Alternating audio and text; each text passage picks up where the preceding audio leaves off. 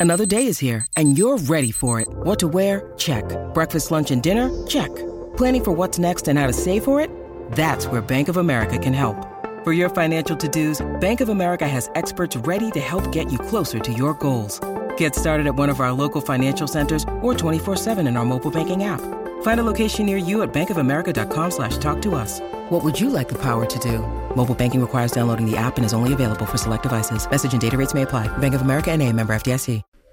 As I said, he's sort of a, a midweek fighter all of a sudden, which uh, is not the you know that's not the blue ribbon stuff, uh, Mike, that he's been used to in the past. If uh, this one wasn't to go well for Joe, and let's hope like hell it does, what next? Uh, look, if we can't get rid of uh, Django, um, it's not a good sign.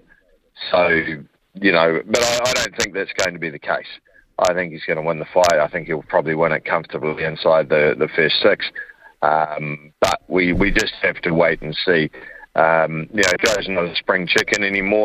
Um, so, you know, we need to know that he's heading into the sort of renaissance of, of his career and, and looking pretty strong. But what we have to remember too, though, is Joe has only lost uh, two elite level guys. Um, he's lost to Joshua.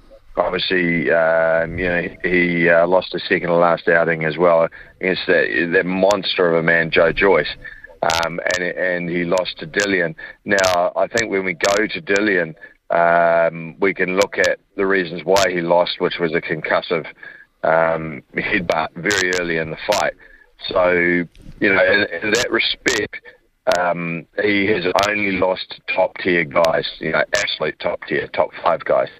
So, you know, he's still very much a, a, player in the division. He's at this stage probably what you consider a, a gatekeeper for the top five, uh, but he obviously wants to launch himself back up into being a contender.